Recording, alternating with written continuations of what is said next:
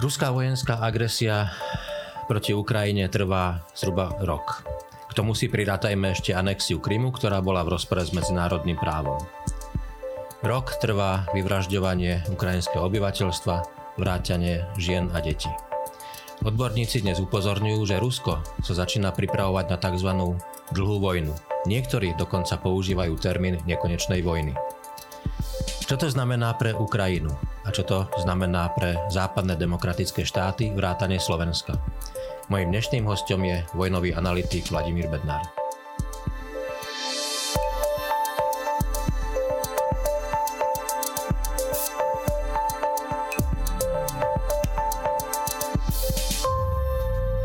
Pán Bednár, vítajte u nás. Dobrý deň, Brian.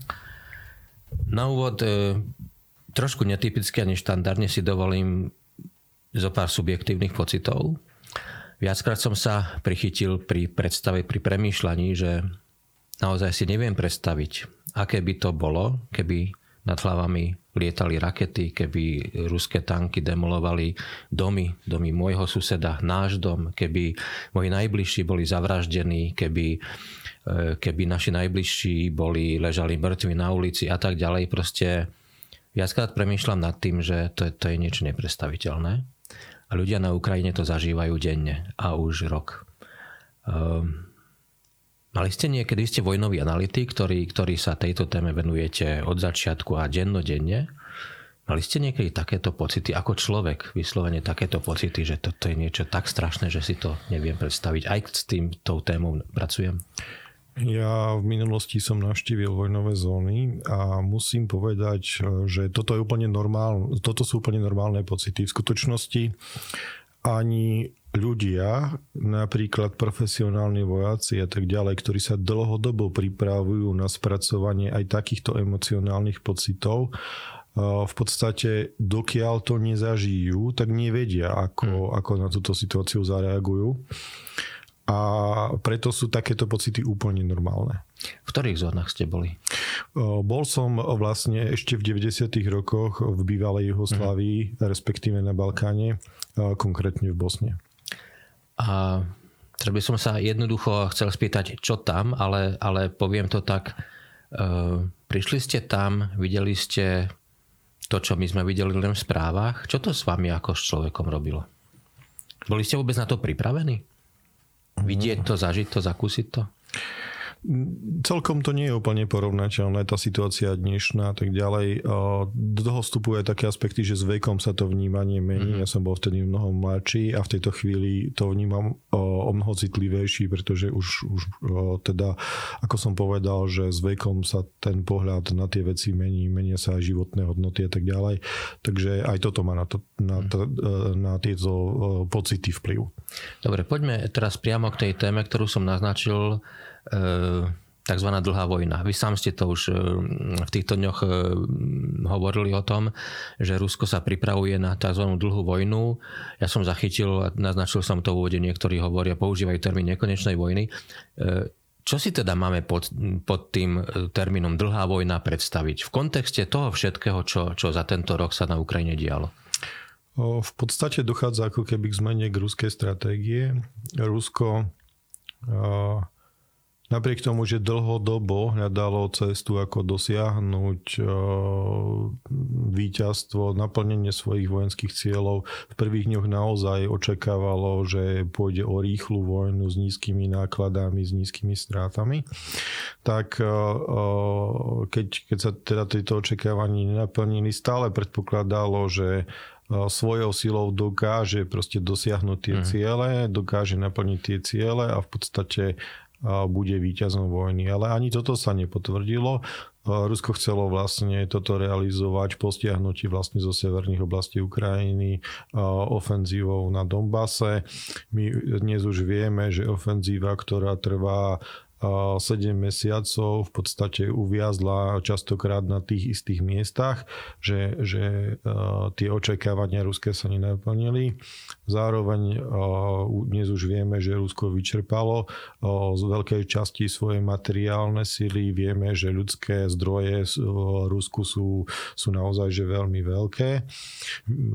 Logicky výrazne väčšie, ako má k dispozícii Ukrajina, ktorá je niekoľkonásobne menšia. A Rusko si teda uvedomilo, že musí zmeniť stratégiu a tá zmena v podstate pozostáva z toho, že Rusko v podstate sa snaží ten konflikt dostať do takého stavu, aby vlastne udržiavalo svoje náklady na nejakej udržateľnej hladine takým spôsobom, aby ju vedelo udržiavať dostatočne dlho, alebo ako ste povedali, do nekonečna. A, a dosiahnuť to, že postupne tá podpora, ktorú poskytujú spojenecké krajiny, a nebudem hovoriť o, o západných krajinách, ale o spojeneckých, pretože v skutočnosti tých krajín je, je viac ako 50, hmm. je to viac ako dvojnásobok napríklad členských e, štátov NATO. Takže vidíte, že to nie je naozaj, ano, že, ano. že tak, ako sa to prezentuje z z ruskej strany, respektíve e, v proruskom priestore, že to je nejaký že konflikt, hej, proste Rusko versus NATO. V skutočnosti to je konflikt civilizovaný svet versus ruské pojatie e, sveta ako, ako e, krajiny, ktorá proste môže zasahovať do suverenity iných krajín. Čo je niečo absolútne neakceptovateľné. To je v podstate to isté, ako keby sme akceptovali to, že niekto môže iný riadiť náš život. No a Rusko v podstate predpokladá, že čím tá vojna dlhšie bude trvať, tým sa stane pre občanov práve týchto krajín, ktoré poskytujú pomoc Ukrajine banálnejšia, že si na tú vojnu zvyknú, hmm. že proste tá podpora, ktorá tu v tejto chvíli naozaj je, je naozaj veľmi silná, ak hovoríme teda o podpore v, vlastne v týchto krajinách tak že jednoducho v podstate ako keby časom z vetra oslabne. Následne samozrejme politickí lídry, ktorí v tejto chvíli logicky podporujú v podstate túto pomoc ešte viacej, pretože si výraznejšie uvedomujú tie dopady tak jednoducho budú musieť na to reagovať, pretože všetky tieto krajiny, ktoré zároveň podporujú Ukrajinu, sú krajiny demokratické. To znamená, tá politická moc je senzibilná na rozdiel od Ruska na, na, na nálady v spoločnosti. Zatiaľ, čo ten Vladimír Putin, on naozaj môže ignorovať hej, hmm tú, tú situáciu a vidíme to napríklad nie len teda v Rusku, ale aj v Bielorusku. Naši politickí lídry napriek tomu, že sa nám snažia nejaké menšinové prúdy v spoločnosti naznačiť, že sme tu ovládaní nejakými proste nejakou politickou mocou, ktorá stojí nad ľuďmi. V skutočnosti to tak nie je. Proste tá realita je taká, že, že sme demokratické štáty a proste tá, to rozhodovanie záleží na vôle väčšiny tak, tak jednoducho to Rusko naozaj že očakáva, že, že, tá, že tá podpora proste poklesne s hm. vetrá časom a jednoducho tá Ukrajina je závislá. A proste... Dá sa povedať, že očakáva, že, že tieto krajiny a ich, ich lídry E, že sa unavia z toho všetkého, že, že, mm. že, si, že, sa, že si na to zvyknú, že to sa bude Ani nie tak lídry ako spoločnosti. Ako spoločnosti. Naozaj, mm. že každý jednotlivci, že jednoducho proste otupieme a mhm. staneme sa v podstate niteční voči, voči tejto vojne na Ukrajine. Proste si povieme, nás sa to netýka. Mm. Vy ste naznačili a samozrejme všetci experti sa v tom shodujú, že, že na začiatku tej, tej agresie Rusko očakávalo a e, že, že to pôjde rýchlo. Nestalo sa. Čo bolo to kľúčové rozhodujúce podľa vás, že, že sa tak nestalo? Skutoč... šťastie, že sa tak nestalo. V skutočnosti ten, ten, ten ten rozhodujúci moment sa v podstate udial už druhý deň. Napriek tomu, že prvý deň ruské síly relatívne rýchle postupovali a teraz tam je dôraz na slovo relatívny mnohí analytici upozorňovali, že ten ruský postup, aj keď si spätne pozriete napríklad denné mapy, že kam sa tí Rusi dostali, tak oni sa v podstate dostali prvý deň do vzdialenosti až na malé výnimky. V podstate od ukrajinsko-ruských hraníc alebo bielorusko-ruských hraníc, pretože si pamätáme, že, že útok prvý deň teda začal aj z územia Bieloruska do nejakej vzdialenosti približne 30 km. Nám odborníkom to v podstate indikovalo znamenalo to, že Uh, tie ruské sily postúpili po prvú líniu v podstate obrany, pretože tá mhm. Ukra- tie ukrajinské sily sa nemôžu brániť na hraniciach, pretože tie, tie obranné postavenia v podstate by mohli byť zničené napríklad delostreleckou nepriamou palbou už z územia Ruskej federácie a to znamená v prvých minútach by v podstate tie sily prestali existovať. A na základe toho sme síce videli relatívne rýchly postup, ale odborníci vedeli, že v podstate tie ruské síly postupovali voľným územím a až a že na konci dňa v podstate narazili na ukrajinskú obranu. A že ten prvý deň nebol rozhodujúci. Ale už nie druhý deň sa tá situácia stala kritickou a rozhodujúcou, pretože, ako sme už povedali, ruské sily útočili aj z Bieloruska. Tá vzdialenosť proste do Kieva je výrazne malá, zároveň postupovali terénom, ktorý v podstate e, bol ako keby nevhodný na obranu, pretože postupovali napríklad zo severe cez Pripiacký les, ktorý je proste v podstate voľný, nie sú tam zastávané územie, ktoré mm. sú teda problematické, respektíve je to veľmi náročné boisko a tak ďalej. A, a v podstate aj tá stratégia vychádzala vlastne z tých okolností, že, že, že rúské síly v podstate veľmi podobným spôsobom, ako očakávali, že že by bojovali vlastne počas studenej vojny, to znamená, že masívne tankové a mechanizované jednotky rýchlým útokom podporeným vlastne eh, presunutými eh, aeromobilnými výsadkami, ktoré vytvoria akési predmostia v podstate a zabezpečia, že ten, ten prienik vlastne tých síl bude o mnoho rýchlejší, tak, tak toto realizovali. Tým, tým dôležitým miestom bolo vlastne letisko, ktoré používala firma Antonov vlastne severozápadne od Kieva a v podstate tam ten najdôležitejší moment bol, že hneď prvý deň ukrajinské síly, Národná garda dokázali znovu získať hmm. po tom, čo letisko obsadili elitné ruské výsadkové jednotky ak si dobre pamätám, tak to bola Psovská výsadková divízia, ktorá bola primárne určená v podstate na to, aby v prípade potreby útočila na pobalské krajiny. Tak a naozaj predstavovala to najlepšie, čo, čo Rusko malo tak, tak dokázali, eh, dokázali, že sily eh, Ukrajinskej národnej gardy tieto, tieto eh, výsadkové sily z letiska vytlačiť. Získali to letisko naspäť, získali čas, zničili infraštruktúru príslušného letiska. Aj keď ruské sily neskôr to letisko ovládli, tak už nebolo použiteľné na ten účel. Ruská strana sa potom pokúsila získať iné letiska, ale už bola neúspešná. A a v podstate uh, ruská strana uviazla v, v podstate na predmestiach, doslovne na predmestiach e, Kieva. V, v, ten stav v podstate trval uh, niekoľko týždňov. A viedol k tomu, že ukrajinská strana e, vykonala protiofenzívu, ktorá bežala niekoľko dní a vytláčala vlastne ruské síly z okolia Kieva.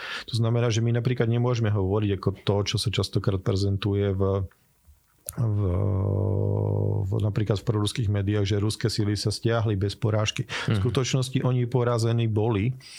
A tie porážky utrpeli ešte skôr, ako ruská strana rozhodla o, o stiahnutí týchto síl zo severu. A práve tie porážky, keďže indikovali to, že ruské síly sú príliš rozložené a nedokázali by odolať, a že by to bola len otázka času, tak ruská strana musela vykonať to stiahnutie. Toto bola úvodná fáza, potom nasledovali týždne a mesiace.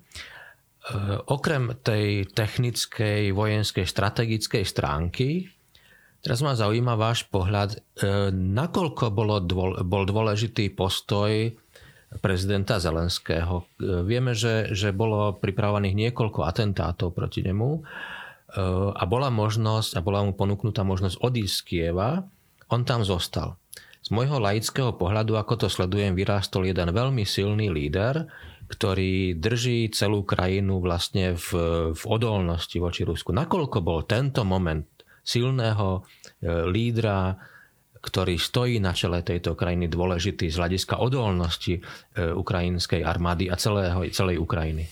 Mm, ono to tak nie je, že by politický líder v podstate prezentoval akože celú krajinu. Hej, v podstate, a, a nech by ten líder bol akýkoľvek silný, hej, tak pokiaľ by celý ten národ nestal za tým, za tým človekom ano, ano. v jednej línii a my dnes vieme, že tá ochota Ukrajincov, tá vôľa, hej, proste Ukrajincov brániť sa je proste obrovská. Pre nás nepredstaviteľná. My si to neuvedomujeme a, a, a a naozaj, že e, častokrát tu aj v predchádzajúcich obdobiach e, proruské e, informačné streamy v podstate ako keby vytvárali obraz veľmi zjednodušene povedané, že Západ je slabý, hej, hmm. Rusko je silné, hej. Práve preto a aj na tom v podstate bolo postavená tá úvaha, že, že Rusko rýchle ovládne Ukrajinu, že je slabé, pretože sa prikláňa práve na stranu západu. Ale v skutočnosti to tak nie je tá, tí Ukrajinci sa ukázali ako o mnoho silnejší, ako si Rusi mysleli. A o, málo kto si uvedomuje, že aj o, o mnoho silnejší, ako sme si mysleli my. O, v skutočnosti napríklad tá podpora západu nebola automatická v prvých dňoch. V skutočnosti ten, ten západ čakal a logicky ano, čakal, ano. že čo sa stane, že či to dokáže Ukrajina zastabilizovať, pretože tá, tá, tá logická úvaha aj pozostávala z toho, že ja nemôžem poskytnúť pomoc vojenskú krajine, ktorá sa zrúti, pretože len tie zbranie dodám nepriateľovi. To znamená, že naozaj, že v prvých dňoch tá Ukrajina v tom bola sama, dostávala len proste informačnú pomoc, spravodajskú pomoc, nedostávala pomoc vojenskú. Opäť, keď sa pozrieme späť o, o ten rok, rok pozrieme si správy a zistíme, že až kedy bola tá vojenská pomoc poskytnutá, tak to o, trvalo naozaj že nejaký čas. A tam mm, v podstate ten ten moment líderstva je samozrejme dôležitý a aj ruská strana počítala s tým, že, že keď vykoná úder na Kiev, v podstate zničí prirodzené politické autority Ukrajiny a v podstate ten, ten ten odpor sa zrúti. Ale uh, treba to chápať v tom kontexte, že v podstate aj keby to bol akokoľvek silný líder, aj bez toho národa ano. by to, to naozaj že neustal, pretože tam rozhoduje, že každý jednotlivec, ktorý proste hmm. bojuje, hej, a v tomto prípade naozaj, že každý Čiže národ... je to kombinácia toho silného lídra Zelenského s tou silnou odolnosťou každého jedného Ukrajinca. Áno, na druhej strane my ale musíme povedať, že takýto líder možno od čias Churchilla proste nebol. Mm-hmm. A, a, a to je v podstate 80 rokov. Ano. To znamená, že je to naozaj že mimoriadná osobnosť, ktorá sa proste rodí povedzme, že raz za 50, 70, 80, 100 rokov. A, a treba dodať, že je to politický líder, prezident, ktorý, ktorý nešiel tou typickou politickou dráhou, veď vieme, vieme že, že bol herec, ale a z neho sa stal... Ono, ono uh, si treba uvedomiť napríklad aj to, že pravdepodobne to bude už druhý herec, ktorý porazí uh, sovietský zväz, respektíve povedzme si to takto, že súčasný politický systém v Rusku uh, tak trošku nadvezuje na to. Hej, že v podstate... Druhý herec, ktorý zohráva veľmi dôležitú historickú rolu. Áno. Uh, ja mám medzi medzi mojimi študentmi každý rok, a bolo to aj pred, pred vypuknutím vojny, niekoľkých študentov z Ukrajiny a som tomu veľmi rád. A, a potom, ako bol zvolený prezident Zelenský, ešte nebola vojna, tak som sa s tými študentmi rozprával, oni boli z neho nadšení, ale nie z toho, že nemyslím to teraz, teraz nejak tak e, humorne, že herec s prezidentom, ale z tej, že, že videli v ňom e, čertajúcu sa osobnosť a keď vypukla vojna, tak o ňom hovorili s obdivom a s rešpektom ako k osobnosti, že sami boli prekvapení, aká silná líderská osobnosť e, vyrástla. Ja. Um, keď teraz hovoríme o celom tom kontexte a o všetkých tých zverstvách, na Slovensku zaznievajú hlasy rôznych, nazvem to tak, falošných mierotvorcov, ktorí hovoria, áno, vojna je zlá, ale treba to ukončiť, netreba dodávať zbranie, pretože zbra- dodávkou zbraní podporujeme vojnu a tak ďalej. Mne to pripadá tak, ako keby keby, alebo, alebo keď si to otočíme, že nás by napadol Putinov režim, mali by sme to ruské vojska, teraz niekto, zúfalo by sme volali o pomoc, zúfalo by sme žiadali o, o dodávky zbraní, lebo naše by nestačili, aby sme odolávali a niekto by hovoril, že ale však nedáme im. Ako si vyhodnocujete tieto hlasy? Je to, je to podľa vás výsledok toho ruského lobbingu, ktorý, alebo ruského prostredia, ktoré tu stále pôsobilo, alebo prečo to tak, tak je? Mm, my si zase musíme toto mm, akýmsi spôsobom ukotviť na morálnom hodnotovom rebríčku tak, takéto reakcie a skúsme si to predstaviť na následujúcich príkladoch. Že ľudia, ktorí toto vyjadrujú, sú v podstate úplne rovnakí ako keby som išiel po ulici, predo mnou by napríklad niekto napadol ženu, bol by to silnejší muž, lebo táto analogia je porovnateľná a ja by som jej odpovedal, e, proste e, nepomohol a v podstate reagoval by som na to, že ja len predržujem utrpenie tej ženy a tak mm-hmm. ďalej. Že proste e, človek, ktorý takto zareaguje, by sa mal hambiť. Je jasné, že má amorálne hodnoty a, a proste každý, ktorý to čo, ktorýkoľvek takýto výrok proste povie, je v podstate pre mňa človek, ktorého proste morálne hodnoty sú opovrhnutia hodné. A zase predstavme si inú historickú analogiu. Predstavme si, že, že by proste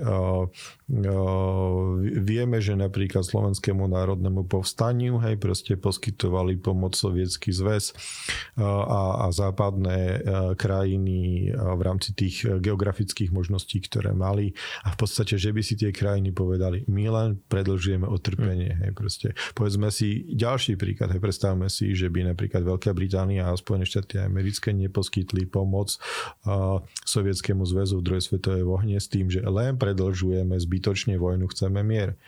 Uh, povedzme si, že kto takéto tvrdenia mal práve v týchto historických obdobiach, boli to ľudia, ktorí podporovali fašistické režimy otvorene si ho povedzme, že ruský režim je fašistický v súčasnej dobe, má všetky znaky fašistického režimu. Napriek to, a jeden zo znakov fašistického režimu je práve to, že označuje za fašistické režimy bez racionálnych dôvodov svojich oponentov, pretože ten pojem nesie v sebe nejakú negatívnu konotáciu.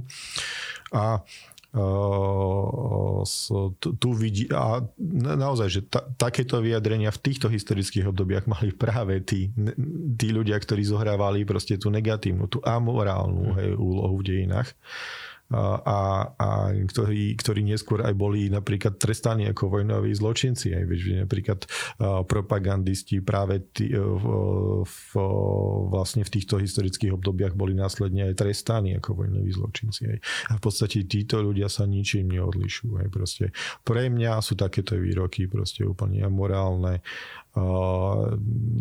ja vlastne v podstate vôbec nechápem, že, že ako niekto vôbec takéto niečo dokáže povedať. V týchto dňoch e, vyšla správa, že ktorá tak trochu prekvapujúca, e, že Švajčiarsko, ktoré má oficiálne e, dlhodobo status neutrálnej krajiny, zvažuje, akým spôsobom by mohlo pomôcť Ukrajine a keďže nemôže, vychádzajú z tohto statusu priamo dodať na boiska zbranie, tak, e, tak sa rozhoduje o tom, že, že dodá tanky, leopardy krajinám, ktoré dodajú Ukrajine e, vlastné tanky. To je, to je, to je poviem to tak trošku odľahčenie absolútne skvelý nápad, ako, ako zostať v tej pozícii, ktorá je svetovo rešpektovaná a zároveň pomôcť. Ale v celom tomto ja vidím jeden dôležitý moment a to je mm, to je pravý opak toho, čo, o čom sme teraz hovorili, že sme neutrálna krajina, ale dejú sa to zverstva, ako by sme mohli pomôcť.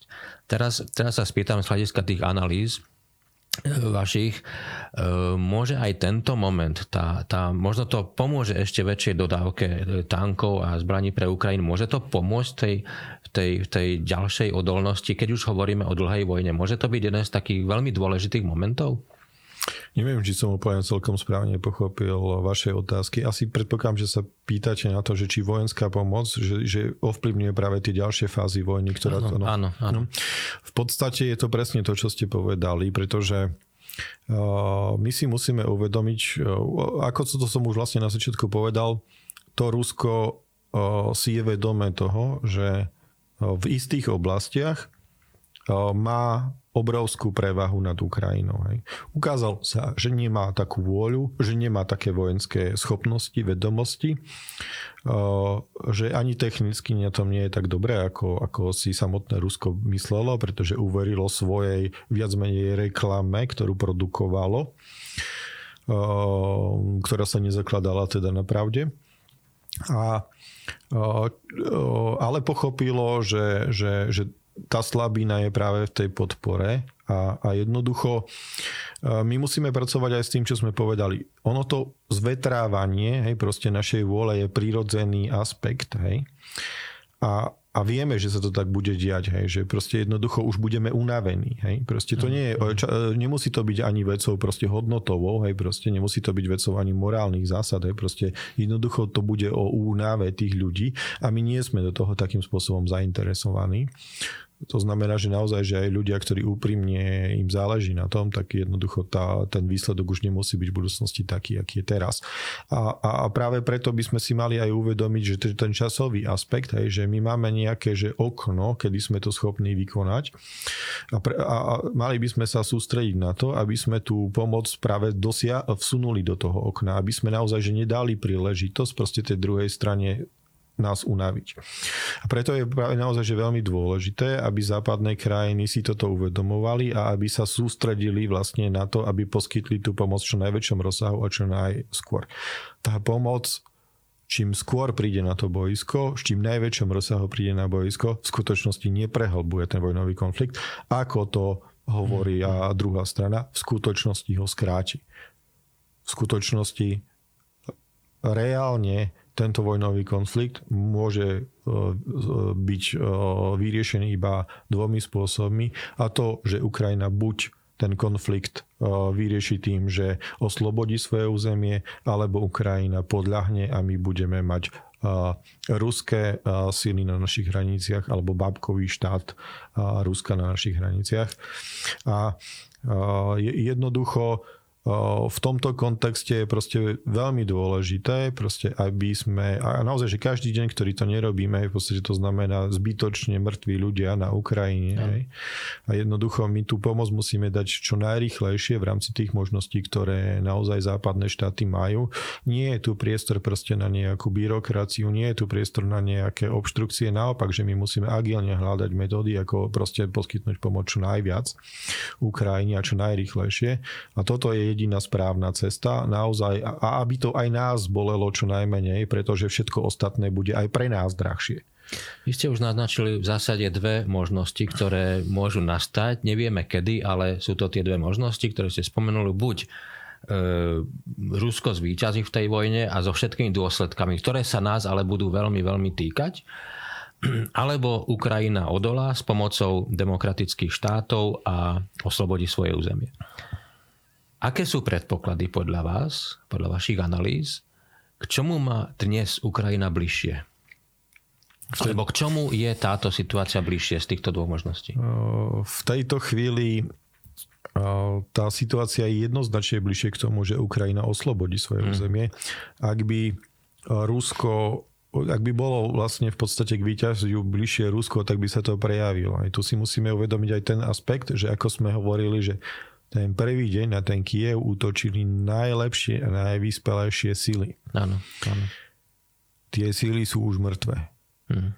Pýtam sa to, pardon, aj preto, lebo ak, ak e, panuje presvedčenie odborníkov, že Ukrajina je v tomto momente bližšie k tejto možnosti oslobodiť územia a zvíťaziť, tak to môže byť silný e, pretrvávajúci moment a podnet pre ostatné krajiny podporovať ju. Kdežto, keby to vyzeralo naopak, asi by tá podpora slabla. To už sme ale aj na začiatku povedali, že tie západné krajiny v prvých dňoch čakali, že ano, či tá Ukrajina ano, ano. v podstate dokáže zabezpečiť proste, že tá pomoc má zmysel. Hej. Samozrejme sú tu nejaké stratégie, ktoré by mohli hovoriť o tom, že my budeme podporovať Ukrajinu len preto, aby sme oslabili Rusko napriek tomu, že očakávame, že Rusko dosiahne víťazstvo. Hej. Od toho by sa vyvíjal charakter tej pomoci. My v tejto chvíli diskutujeme o tom, poskytnúť Ukrajine práve zbranie, ktoré by viedli k uslobozovaniu ukrajinského územia, pretože sme si vedomi toho, že v tejto chvíli tá Ukrajina má bližšie k tomu, aby oslobodila územie, ako k čomukoľvek inému. A aj naozaj, že to časové okno, o ktorom som hovoril, je proste v tejto chvíli naozaj, že že reálne beží, hej, to znamená, že máme teraz tú príležitosť, ak ju nevyužijeme, tak buď to bude o mnoho drahšie, alebo sa to už nepodarí. Hm. Nechcem teraz, aby sme odchádzali do, do, um, priamo do politiky, ale predsa len žijeme v reálnom mm, e, svete s reálnou politikou, ktorú dnes u nás prežívame a to sú, budú predčasné voľby. Nevieme, ako dopadnú, nebudeme teraz špekulovať, to nie je naša téma, ale hypoteticky, čo sa môže stať v prípade, že krajinu po týchto voľbách budú riadiť ľudia, ktorí dnes hovoria o tom, že netreba dodávať zbraní na Ukrajinu, hovoria o tom, že je to len zástupná vojna medzi Amerikou a Ruskom a že nás sa to netýka. Čo predpokladáte, ak sa niečo takéto stane, kde sa ocitne Slovensko? Čo to bude znamenať? Ja pre všetkým dúfam, že sa tá situácia nestane. Medzi bezpečnostnými analytikmi alebo ľudia, ktorí sa napríklad dostávajú k tvorbe bezpečnostnej obrany alebo vojenskej stratégie, sa hovorí taký vtip, že typický príklad, že keď, keď na to prijímal vojenskú stratégiu, tak tak niekedy proste v 90. rokoch americké think tanky proste vymysleli, že, že takáto stratégia by bola najvhodnejšia o 5 rokov ju prijalo po prezidentských voľbách Spojených štátov amerických, eh, Spojené štáty americké, o ďalších 5 rokov ju prijalo NATO ako svoju stratégiu a, a zhruba v tom istom čase prijali tie naj, eh, ako by som to povedal, vyspelejšie vojenské krajiny eh, v rámci NATO, ako napríklad Veľká Británia, Holandsko a tak ďalej. A postupne dopracovala sa až na Slovensku niekde v poslednej vlne. Čiže máme tam nejakú retenciu. Hej. A, a my vidíme napríklad aj v predchádzajúcich politických voľbách, že po období, kedy tu boli aj pre, v americkej politickej scéne proste zaujímaví proste nejakí politici, ktorí boli populistického charakteru a, a ktorí v podstate využívali témy napríklad Ruska aj proste na, napriek tomu, že si museli byť vedomi toho, že to, čo hovoria v podstate je nebezpečné aj pre Spojené štáty americké, tak využívali na to, aby získali nejakú politický kapitál kapitál, ktorý zužitkovali teda v podobe toho, že sa stali prezidentmi Spojených štátov, tak že sa tá doba mení. Hej. Vidíme sme to napríklad, ale aj, že, že, že aj v ďalších voľbách a dorazilo to napríklad teraz v poslednej dobe do Českej republiky, hmm. kde sme videli, že proste zvíťazil, jednoznačne zvíťazil v podstate kandidát, ktorý naozaj že nespochybňoval tú jednoznačnú orientáciu, hej, pretože akékoľvek spochybňovanie tej jednoznačnej orientácie na najsilnejší subjekt, hej, proste bezpečnostní na svete je v podstate vždy na škodu. Hej, proste. A tak toto je v tejto chvíli. Hej. A preto som presvedčený, že aj slovenskí občania proste budú voliť naozaj dobre s prihľadnutím na tie okolnosti. Ale ak by sa to tak nestalo, čo dúfam, že, že sa tak stane a že naozaj ten trend sa potvrdí teda aj na Slovensku a že síly, ktoré spochybňujú teda našu podporu Ukrajine budú porazené, tak ak by sa to tak nestalo, tak tie následky by mohli byť um, naozaj nedozierne. My sledujeme napríklad to, ako sa, uh, aké, aké spory sú napríklad medzi Európskou úniou a Maďarskom. Uh, má to naozaj, že napriek tomu, že si to neuvedomujeme, má to, má to veľké dopady. Aj tie, tie kroky napríklad Maďarska, ktoré sme videli v minulosti sú, sú naozaj, že reálne poškodzujú občanov. Dobre, ale ak zostaneme na Slovensku a hypoteticky mm-hmm. stane sa takáto situácia... V skutočnosti by to bolo ešte mnoho horšie, pretože... Naruší to naše vzťahy s Európskou úniou? Jednoznačne. to situáciu doma? O mnoho horšie ako v mm-hmm. Maďarsku, pretože zároveň si musíme uvedomiť, že ten príklad Maďarska nie je úplne analogický. Aj tam je politický líder, ktorý takéto častokrát takéto vyjadrenia nemyslí úprimne, on ich používa ako vyjednávací prostriedok z Európskou úniou. V podstate je to akési balkánske handlovanie. Hej. A, ale ak, ak by sa v prípade slovenských zas, o, o politických subjektov, ktoré reálne v tejto chvíli o, akýmkoľvek spôsobom spochybňujú proste našu podporu Ukrajine a aj prozápadnú orientáciu a aj demokratické smerovanie, tak o, v podstate nemám pocit, že by to boli subjekty, ktoré v podstate by to nemysleli tak úplne celkom úprimne mm, a mm. používali to len v podstate aký prostriedok na vymáhanie politického kapitálu. Myslím si, že, tak, že tieto subjekty by boli naozaj že pre Slovensko, že, že že bolo by to najhoršie, mm. že ten príklad Maďarska, že, že bolo by to o mnoho horšie. A... Lebo tu, tu sú ľudia, ktorí s tým sú stotožnení. Áno, áno, presne tak. Mm. A aj ten prieskum, to, to prieskumy verejných mienok, ktoré sa teda odohrávajú vlastne v krajinách Európskej únie práve na túto tému. Napríklad tá podpora víťazstva Ruska na Slovensku je o mnoho väčšia ako v Maďarsku napriek tým politickým vyjadreniam a to aj naozaj indikuje, že, že tí lídry si to uvedomujú a preto aj častokrát, že v istých momentoch vždy, vždy cúmnu. Hej. A, a, a bohužiaľ na Slovensku to tak nie je. A ak by teda naozaj dost, nastalo takéto víťazstvo takýchto politických síl, tak to by viedlo naozaj že k reálnym škodám, ktoré si tí ľudia možno ešte ani v tejto chvíli neuvedomujú a boli by o mnoho väčšie ako v tom Maďarsku. Celkom na záver, eh, hovorili sme o dlhej vojne a vy ste eh, to vystihli alebo, alebo skoncentrovali do, do pohľadu, že zámer je tejto dlhej alebo nekonečnej vojny je, je mm, unaviť alebo znechutiť západ alebo jednoducho oslabiť, otúpiť, to bol ten, ten váš no. dobrý výraz. Čiže na záver sa spýtam, čo, čo by malo byť odkazom tej fakticity pripravovanej dlhej vojny smerom k Slovensku smerom k všetkým demokratickým štátom, ktoré dnes stoja na strane Ukrajiny. Je to, je to práve toto vytrvať e, aj v dodávke zbraní, aj v podpore, vytrvať až, až do konca, kým sa to e, nejakým spôsobom neukončí? Je toto ten základný kľúčový odkaz toho, tej fakticity dlhej vojny, ktorá nás asi čaká? Mm, Možno by som to takto neformoval, ako ste to povedali vy. Myslím si, že ten primárny odkaz, ktorý je pre slovenskú spoločnosť najdôležitejší je, že nech ten vojnový konflikt akokoľvek skončí, tak dôležité, ten dôležitý aspekt, ktorý je pre nás je, že my zastávame nejaké hodnoty, ktoré by sme mali chrániť. A nemali by sme pripustiť, aby zvíťazila strana, hm. ktorá má hodnoty v úplnom rozpore s tým, čo my deklarujeme. Nech sa snaží tie hodnoty presadz, prezentovať akýmkoľvek spôsobom, bohužiaľ klamlivým a nám sa to zdá byť príťažlivé. A v podstate je to presne to, čo ste povedali vy, že my naopak, že my nesmieme odtup piť tú našu volu. Naopak, my ju musíme posilniť, aby sme čím tú podporu poskytneme vo väčšom a rýchlejšom rozsahu, tým nás to na konci dňa bude stať menej. A my chceme, aby tie náklady na tú vojnu, ktorú všetci znášame, a naozaj my ju znášame všetci, boli čo najnižšie. Povedal vojnový analytik Vladimír Bednár. Pán Bednár, ďakujem, že ste prišli, ďakujem za váš čas. Pekný deň želám.